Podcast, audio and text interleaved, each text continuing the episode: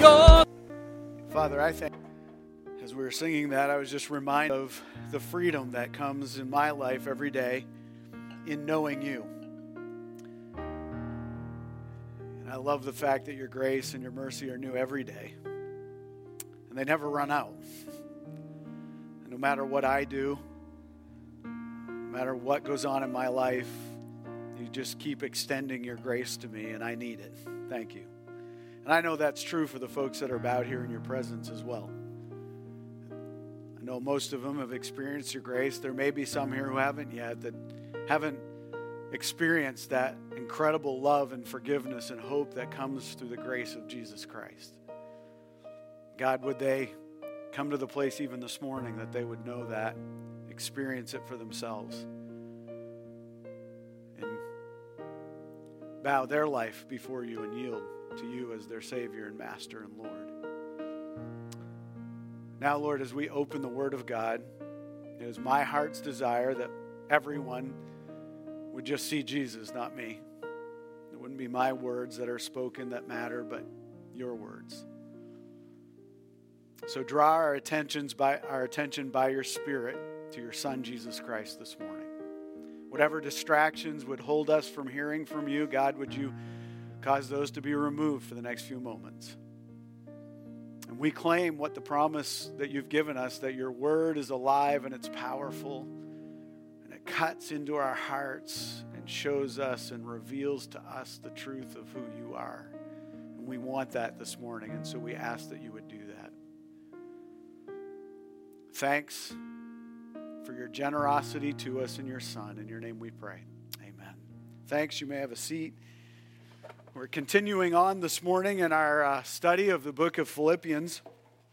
And uh, what a great little book. If you've uh, had the opportunity to take some time to read through that, uh, then you know what I'm talking about. It's a wonderful book. And if you haven't, then in the next week and weeks, would you uh, take a few minutes and, and uh, just spend some time reading through the book of, of Philippians and do it repeatedly? There's something about reading the Word of God over and over again that helps us.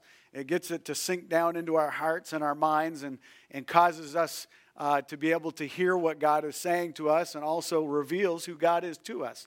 And uh, I was just talking with Art this morning as we were coming in. He and I were having a conversation out there, and we were talking about a passage of Scripture. And, and he was saying, You know, I've read this passage of Scripture so many times, and this time this little phrase jumped out to me that hadn't before.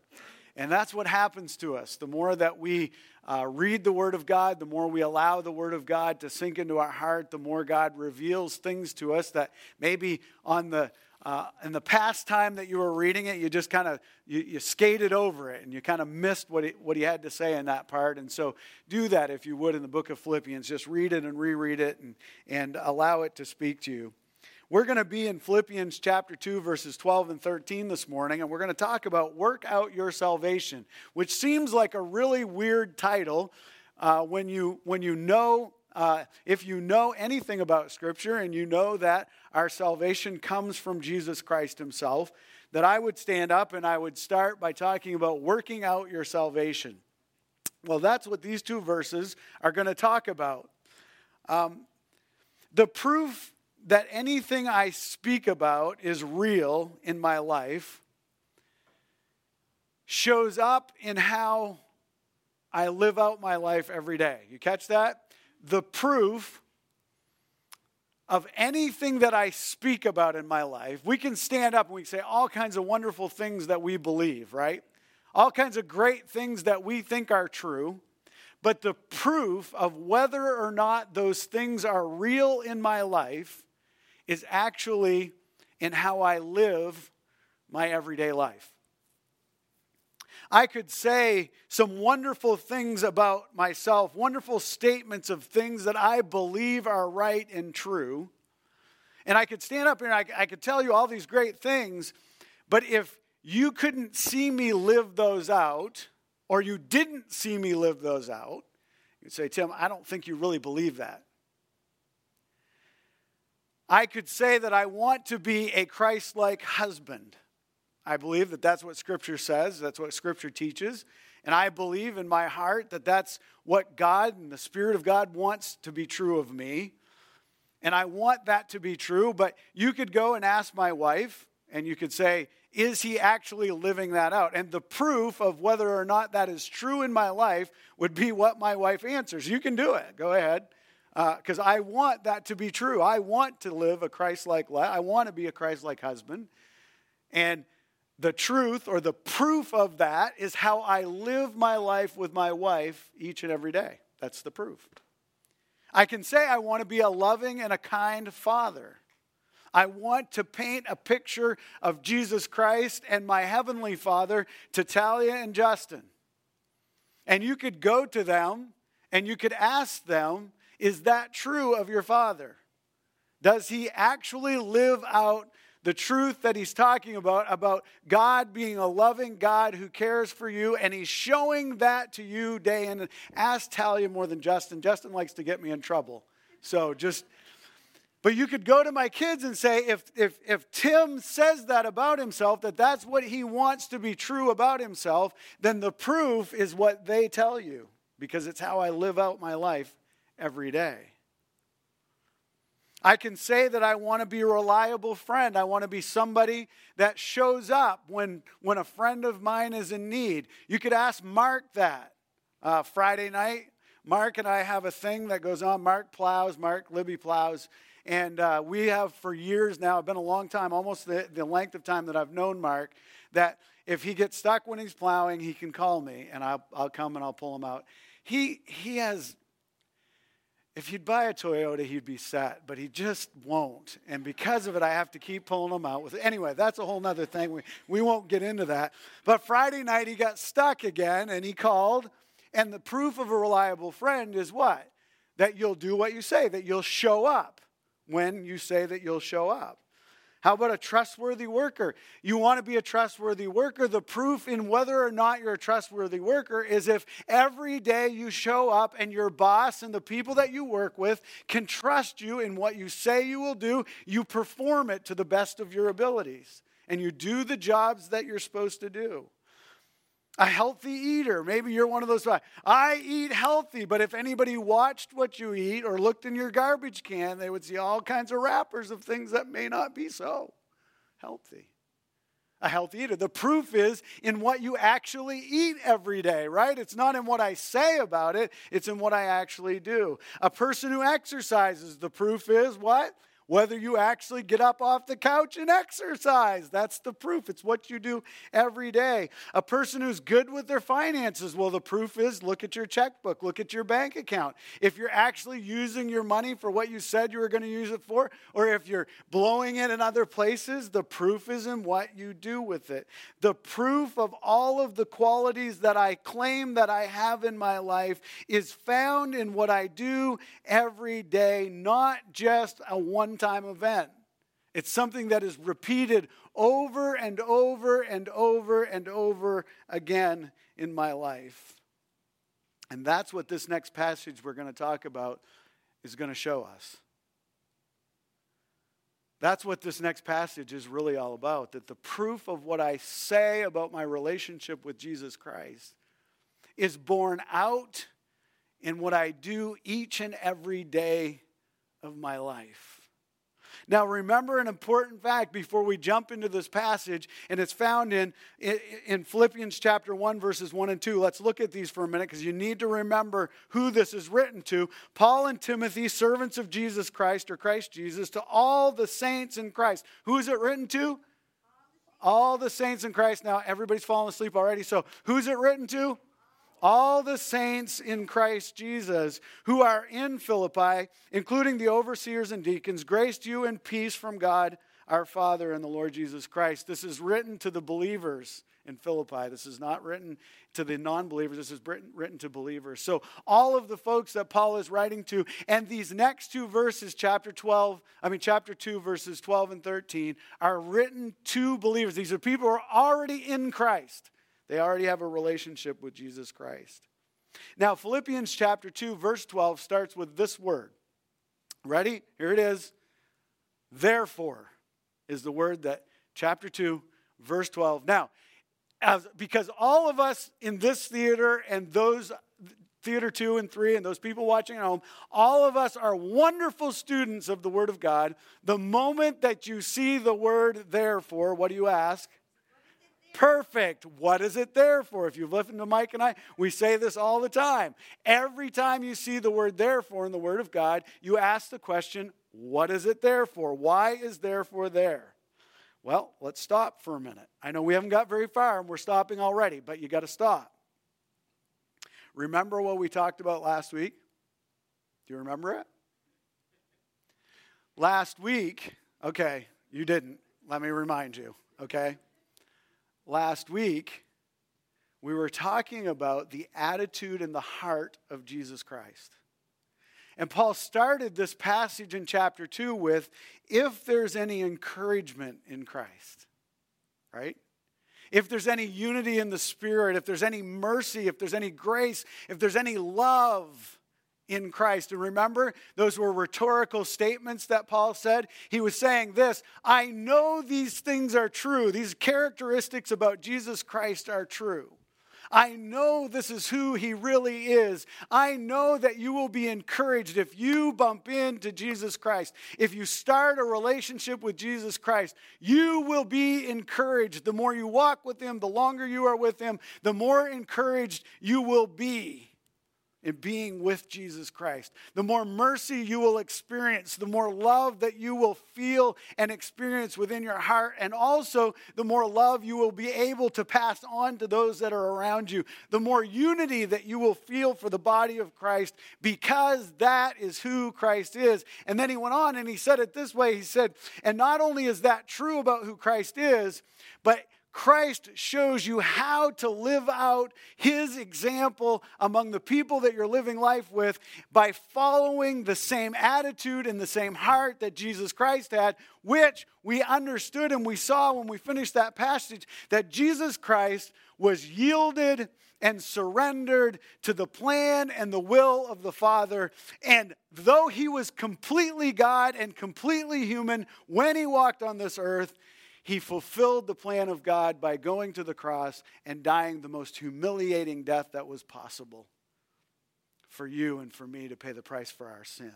And so we ended last week by saying this yes, the character and the attributes of God bring, bring bring unity and bring peace and mercy into our life because it's who he is. But his attitude and how he served is the same attitude and the same spirit that we ought to have. And that is an attitude of a yielded, surrendered heart to the person of Jesus Christ and to what it is that he's all about.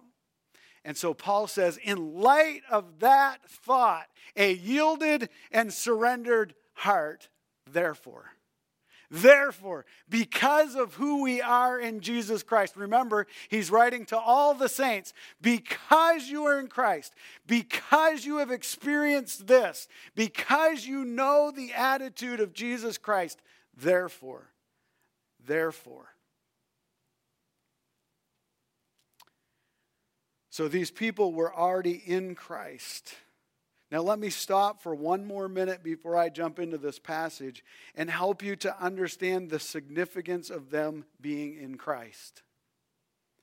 The work of salvation is completely accomplished by God and not us. Did you catch that?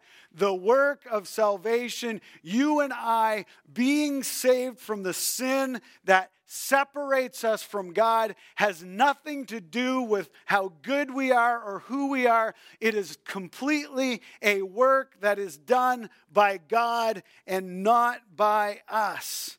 The word salvation here that we're going to talk about has this meaning it means deliverance. Let me help you to understand what that means, that word deliverance, because sometimes we get the idea that it's a helping hand, and that's not the picture here when I was a teenager into my into my 20s, actually up into my 30s, I really enjoyed duck and goose hunting. It's one of the things that I, I just I love doing it. Uh, and I would go out when I was a teenager. Uh, there was a couple of us. We built uh, our own little flat bottom boat. We had a couple ponds that were way out in the middle of the woods, and we would sneak out there before school. That was back, remember, I talked about being a mountain man. This was all part of that, that era in my life. And uh, we would sneak out before school with our shotguns, and we had some blinds built on these ponds, and, and we would slip in there and, and, and we'd shoot a few ducks or a few geese, and then we'd get back home and get changed and get on the bus to go to school. And uh, when I was in, in uh, Bible school, um, I, I was still hunting. We, we would jump shoot ducks off the river. It was just a lot of fun. And uh, there was one day late fall, and I thought, hey, uh, I, have got a couple hours before uh, before supper time, and I think I should sneak into the pond. And the, we're, we're, we were in the eastern flyway, and so there was lots of geese that sometimes you'd get in there uh, right before before supper, and there'd be like a thousand geese that would have landed on the pond, and it, it was awesome hunting. Uh, I'm going to get excited about this. So, so anyway, I thought maybe I, I, should sneak in there and I'll shoot a couple ducks or geese, whatever happens to be in there before supper. And so I, I went in, I hiked back into the pond. It was, it was about a half hour hike back through the woods. And I hiked back into the pond. I slipped into the blind. And it was late, late fall and there was a little bit of ice that was had built up along the edge of the pond.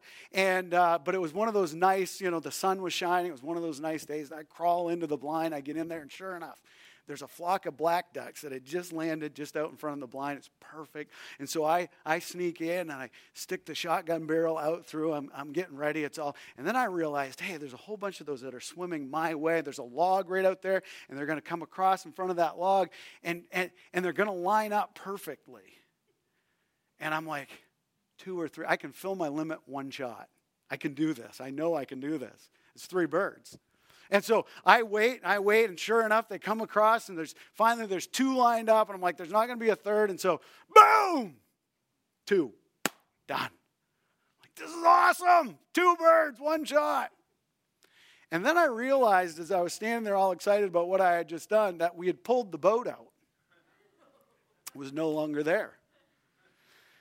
So I'm standing there, I'm looking at these birds. It's not that far offshore. And so I decided I had a pair of waterproof duck pants on. They tie off at the bottom. And I thought, you know what? It's not that far. I can just swim. And so I stripped down, left those waterproof duck pants on, and uh, in I went. And I went out and I swam out to where the edge of the log is. I grabbed the two ducks. I turn and I get ready to start coming back. I mean, I'm my own dog, right? Retriever. And I start back, and all of a sudden I can't move. And I'm like, this isn't good. And I'm kicking and I'm trying, and the harder I kick, the more I can't move. And I realized something that the, the little strings on the bottom of my pants that had kept my pants, you know, from the water get, they got caught up in weeds. And there was a giant ball of weeds that had grabbed a hold of the bottoms of my legs. And I needed salvation. I need you to get this. I needed deliverance. That's what salvation means. And if something didn't change, I was not going to make it because there was ice on the side of the pond and hypothermia was starting to set in, and my limbs were not acting the way that they were supposed to. And I remembered that in the pocket of my pants, I had slipped a knife into that pocket, and I'm praying at that point that that knife hasn't fallen out. And I reach down and I unsnap those pants, and I reach down, and that knife is still there and I go down under the water and I grab those strings and I cut them off. And then I slowly make my way back to the shore. And when I get back to the shore, I basically roll up onto the shore because that's all I can do. Salvation. Without that knife, I would not be here today. That's what this word is talking about. It's the same in the spiritual context. Hey, by the way, just so you know, I don't leave the story. I got both ducks. I brought them out. Okay? But I want you to understand the significance of what I'm trying to tell you. Our sin has put us in a place where we don't just need a helping hand, we need a knife that will cut the rope of sin and deliver us that's what Jesus Christ does. And that is the work of Jesus Christ. That is the work of God Himself. You and I are unable to do that work. There is nothing that we can do in, and of ourselves to deliver ourselves. So when Paul is writing to these believers and he says, to the saints, these are people who understood that they were sinners in need of a Savior, helpless, and needed deliverance.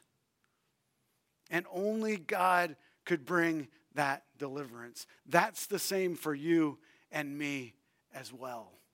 That's what we're talking about here. So, because you are already saved and in Christ, let's jump in and see what this verse is all about. Scripture says it this way in the spiritual realm. He says this that the Son of Man came to seek and to save that which were lost. It's for by grace through faith that we are saved, not of ourselves. It's a gift from God. But to all who received him, he gave them the right to be called children of God. To those who believe in his name, who were born not of natural descent or of the will of the flesh. In other words, nothing that they could do in and of themselves or of the will of man. Man could not do it for them. It was only of God. That's what John tells us. This work was done only by God. Do you catch it? Salvation and deliverance is only found through Jesus Christ. It is a work of God for us. We cannot do it in and of ourselves. Now, Philippians chapter 2, verse 12. Therefore, because of all of that, that was just the introduction. Let me look. We're going to be late. Okay. Therefore, my dear friends, just as you have always obeyed, so now not only in my presence, but even more in my absence. Remember, he's in prison. Now, here it is. Work out your own salvation with fear and trembling. Hold it. Didn't you just spend 15 minutes saying that it was only of God that we're saved? Yes, I did. Yes, I did. Paul is not talking about the act of deliverance here. That's not what he's talking about. Charles Spurgeon explained it this way a long time ago. He said this There are two parts to our salvation, one part complete in Jesus Christ, the act of delivering me from the power of sin. It is the finished work of Jesus, one part incomplete, though guaranteed to be brought to perfection. The first part of our salvation consists of, the, of a work for us through Jesus Christ. The second is a work in us. The second is by the work of God, the Holy Spirit, the work of regeneration. So when Paul is saying this, he's not saying you have to work to come to a place where you can be saved. He's saying after Jesus Christ has done the work of salvation, now it is your job to work out what that salvation means in you and how that salvation will change you and how that salvation will make you into the image of God. Oswald Chambers, when he wrote his uh, My Utmost for His Highest, said it this way You cannot do anything for your salvation, but you must do something to manifest it. You must work out what God has worked in. We now need to work out what God has done in us. If you are a believer in Jesus Christ, He has done the work of salvation, and now it is up to us as Christ followers, as disciples of Jesus Christ, to work out what our salvation looks like as we live with our family, our friends, as we work, as we're coworkers, as we hang out at different places, as we react to what our society and our culture is doing. It is our job to work out what, what being in the image of Jesus Christ actually looks like. To work out the words work out there. It's the present imperative. And it means this we really should be saying this keep working out until the task is complete. Now, you don't have to put your hands up, but does anybody in this room struggle with sin, even after being a believer? yeah, we do. We all do. And what this verse is saying is that that job of working through those sin issues, God saved us. We're in glory. We have a home in heaven. That's promised to us.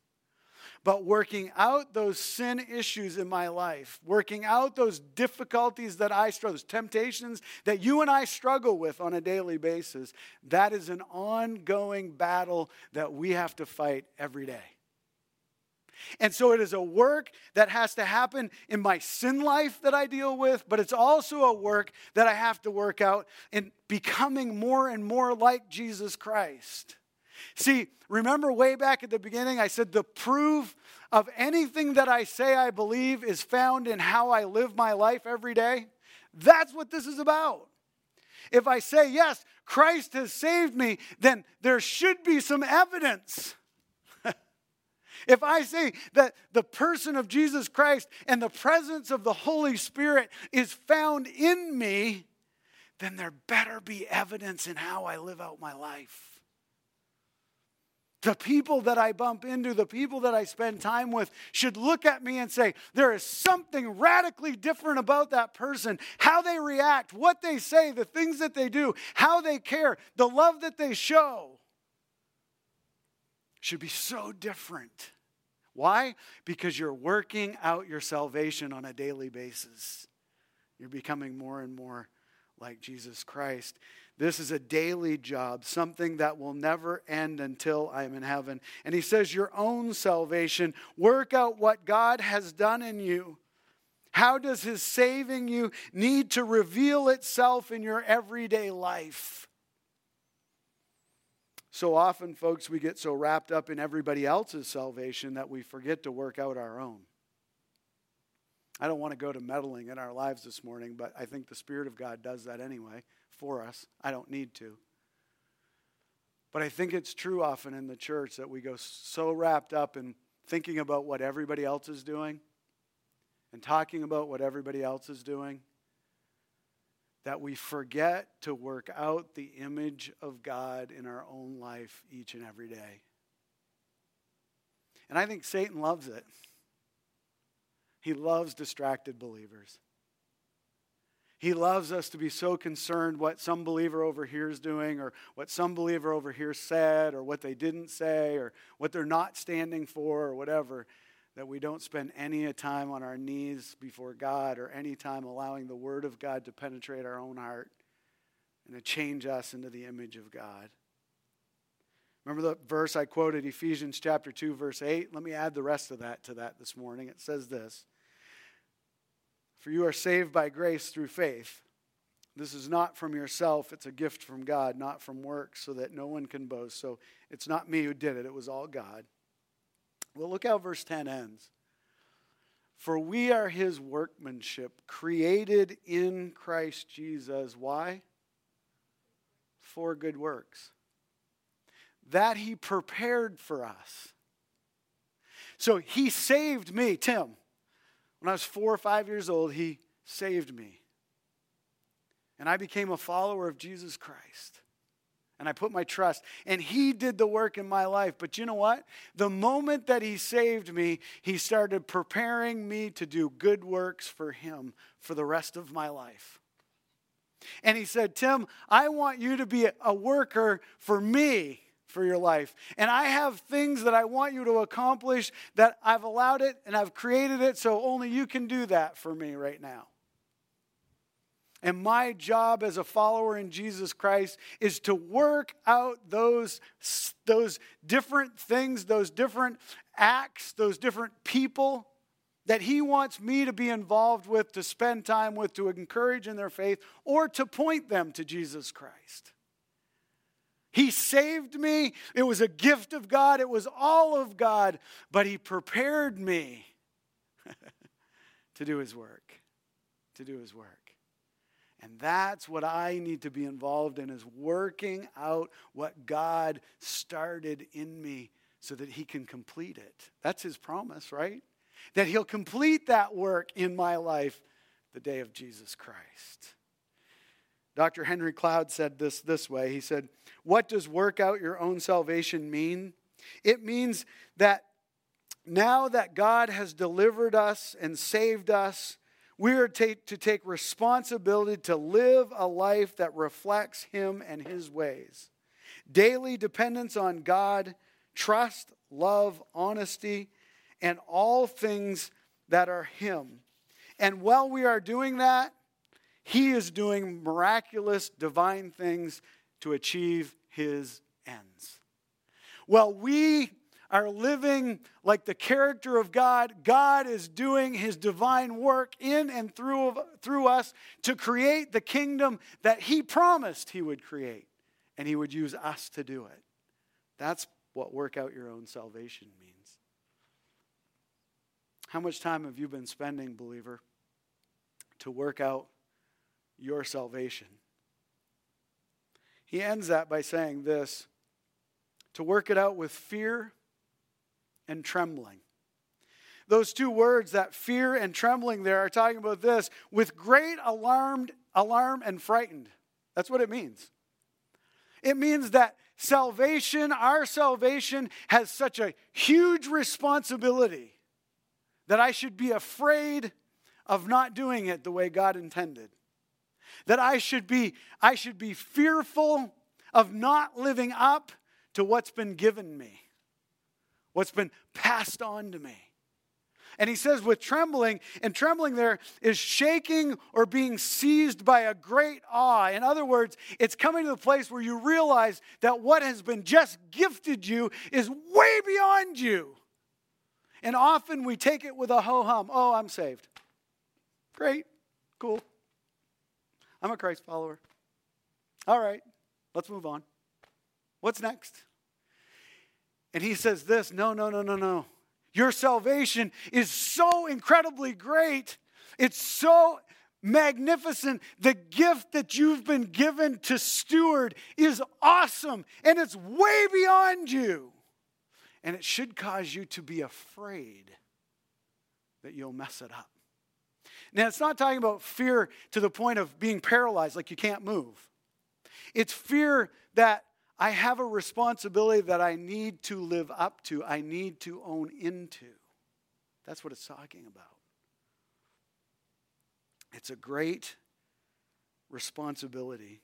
And God calls us to live out a life of, of a, a changed person with my kids and my wife and my family and my friends and those people, my neighbors that I may not even know, but I live next to. God is calling me, and my responsibility is to live out the person of God before those people each and every day of my life.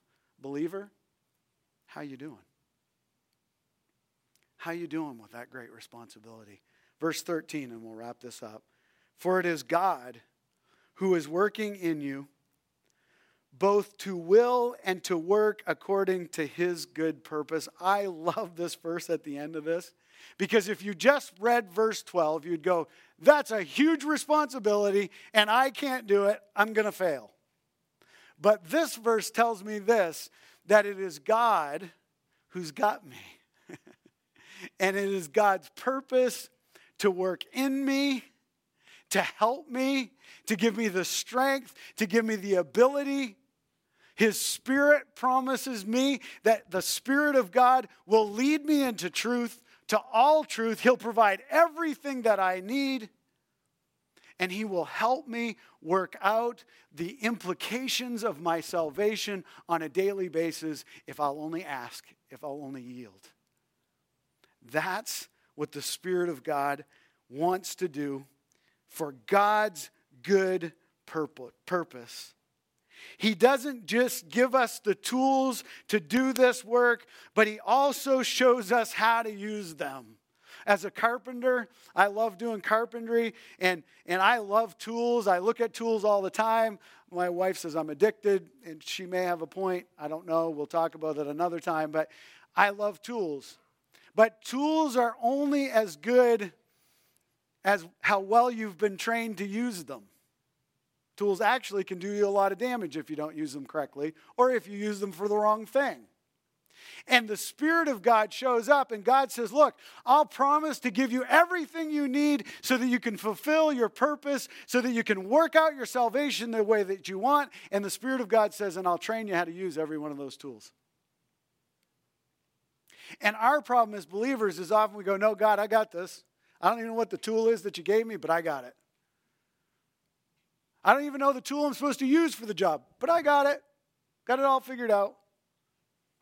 God says, No, my plan and my purpose for you is this.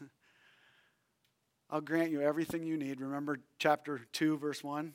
All of, all of the traits, all the characteristics that are found in Jesus Christ, I grant them all to you. And for my purpose and for my plan, I promise the Holy Spirit who will take those tools and he'll teach you how to use them for my glory. Believer, are you tapping in to the ministry of the Holy Spirit and allowing him to train you how to use the tools that God has put at your disposal? Are you frustrated at the end of your wits because you've been trying to do this on your own? You don't have to. God doesn't expect that of you. He grants you everything you need to work out your own salvation to the glory and the honor of God. And this morning we get a chance, we have a chance, we have an opportunity to celebrate that through communion. If you look in your cup holder beside you, if you're a believer in Jesus Christ, there's a little communion uh, cup there. And this morning, we want to take a few moments during this last song to celebrate what God has done through his son, Jesus Christ, on our behalf. He did the work of salvation on the cross for us that we could not do. And He grants His Holy Spirit to work out our salvation, to help us work out our salvation each and every day of our lives. And communion He has given to us to celebrate the work of Jesus Christ and the fact that it was a finished work for you and for me. He gives us communion as a reminder to bring our hearts and our minds back to the place where we say, Yes, it's all about God and it's all by God for me. And communion reminds us that his promise before he left was, I will send another just like me, my Holy Spirit, who will empower you and strengthen you and help you walk out a Christ like attitude and heart each and every day of your life. So, believer, as you take communion this morning, look to Jesus. Be reminded what you're guaranteed of in the person of Jesus Christ and through the ministry of his Holy Spirit. Father, thank you for these two little verses that we looked at this morning. What an awesome reminder to us as believers that our salvation is because of you and it's wrapped up in you.